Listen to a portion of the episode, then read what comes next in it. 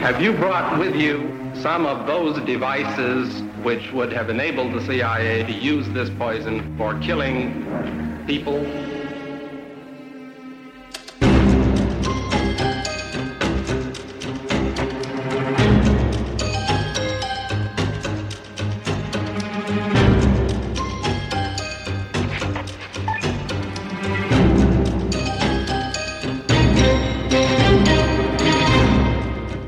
jeg kan huske, da jeg glade i 1988 eller sådan noget, hvor det Hafez al-Assads biblioteket, Syriens nationalbibliotek, øh, bestilte sådan en bog med Al-Hikma.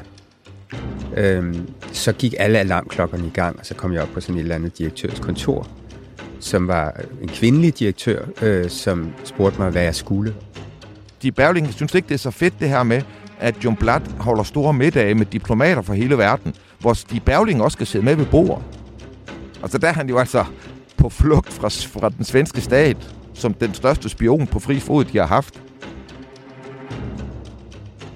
John Blatt, han, han siger, han er blevet præsenteret for, at det er en britisk landbrugsekspert, der hedder Ronald Abbey, som han, han, han huser. Ja. Og så derfor tænker han ikke opfattet, at det skal være hemmeligt. Du lytter til det hemmeligste af det hemmelige. Et program om den kolde krigs hemmeligheder. Mit navn er Anders Christiansen, og med i studiet er dokumentarist Christian Kirk Muff. Det her afsnit, det er jo faktisk et lytterønske afsnit. Ja, ja, ja. Forleden der lavede vi et afsnit om øh, den nuværende situation i, øh, i Mellemøsten. Israel, Hamas, Palæstina, Gaza. I den forbindelse, der nævnte du druserne. Og vi vil sindssygt gerne snakke mere om det, men vi vidste godt, det lå lidt uden for vores sådan gebet, den lytterkontrakt, vi har i det hemmeligste det hemmelige, et program om den kolde krigshemmelighed, bla bla bla. Men alligevel kunne vi ikke nære, så vi spurgte, ja, lytter, vil I høre om druserne? Og jeg tror aldrig, vi har fået så mange reaktioner på noget som helst, vi overhovedet har lavet, som at øh, det ville I gerne. Og derfor så har vi inviteret en, øh, en professor med i programmet. Han er med lidt senere. Han hedder Jakob Skovgaard Petersen, og han er professor ved Københavns Universitet, og han er professor i arabiske og islamiske studier. Og han ved meget om druserne og har besøgt dem, især i 80'erne og 90'erne. Men lad os så lige lave en, du kalder det en indflyvning. Fordi vi kan jo godt binde en krog for det her univers, vi har. Sverige Og, i og det er vi 80'erne. nødt til også, for min, bare for at jeg skal føle mig tryg i Ja. det her afsnit. Det er også, det er sådan også lidt, sådan lidt tryghedsskabende, vi Ja. starter her. Fordi når vi nu kan, så lad os starte med at være i Sverige. Yes. Og lad os være der den 1. marts 1986 inde i et fængsel. Fordi der er, altså det må være en mærkelig stemning. Ja, fordi lad os bare lige sige, Palme blevet skudt dagen før. Ja, og sent om aftenen før, ikke? Altså, det, det er et, øh, et Sverige, der vågner op lørdag morgen til chokket. Altså, de fleste hører det først, da de vågner lørdag morgen, ikke? Mm. Og, og sådan må det sikkert også have været i det her fængsel, hvor man har arrangeret et bryllup. Fordi der skal øh, den mest kendte og mest skadelige spion, svenskerne har haft øh, i blandt sig i nyere tid, han skal giftes. Stig Bergling. Mm. Øh, øh, han har været øh, SEPO-betjent i 70'erne, og øh, samtidig med, at han arbejder for russerne. Og det er faktisk Oleg Gordievski, som vi har nævnt så mange gange, det er ham, der bringer svenskerne på sporet af øh, Stig Bergling. Mm. Og det betyder, at han bliver øh, taget til fange. Altså historien om Bergling og hans spiona- spionage er faktisk ret trist, fordi det er nogle ganske få penge, han vil have for for det, og det, er det er så dumt. Ja. Øh, og han ender med at, at, at få livstid, og sidder tre år isoleret, og bliver, øh, øh, jeg tror han bliver dømt i 79, og i 82 bliver han indlagt på psykiatrisk, fordi at det her, det er, øh, altså, tre år i isolation, det, det, det er jo tortur. Øh, og øh, derefter kommer han i et almindeligt fængsel, og han begynder at have kontakt med en barndomsveninde, øh, øh, og, øh, og varmen i deres relation vokser, og den betyder, at de her 1. marts 86 skal giftes.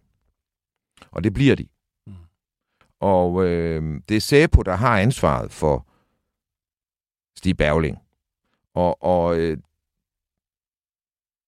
vi har jo, må man sige, nok rekorden i dansk radio for flest gange at have slået på den samme institution.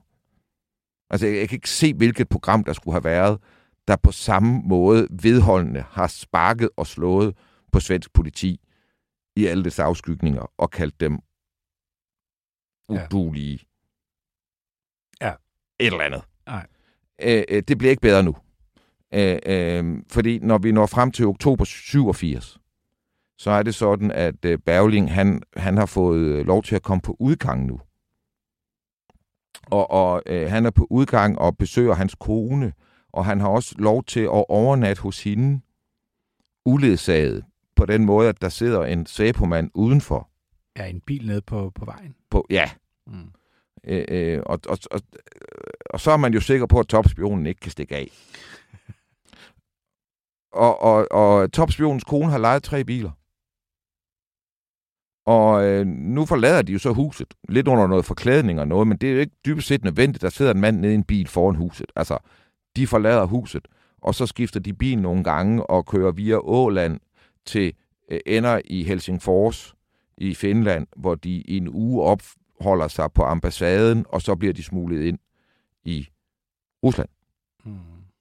Og øh, der er de et stykke tid.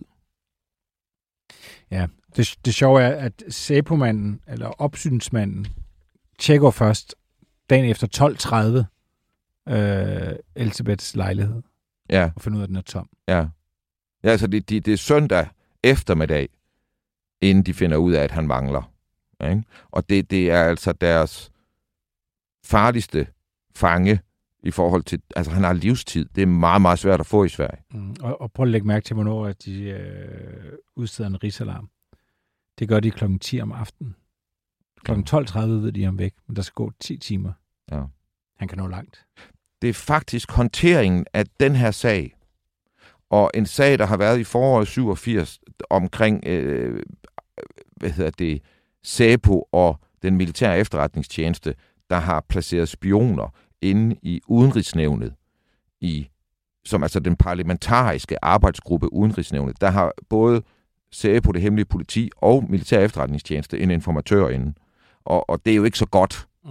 Øh, øh, og så den her Berling-sag. Det er det, der ligger til grund for, at Ebbe Carlson i foråret 88 kommer til at sige om SAPO, at de er blevet kapret af KGB.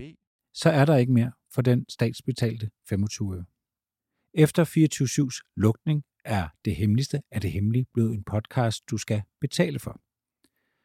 Gå ind på hjemmesiden dethemmeligste.dk og læs mere om, hvordan du fortsat kan lytte til Det Hemmeligste af det Hemmelige.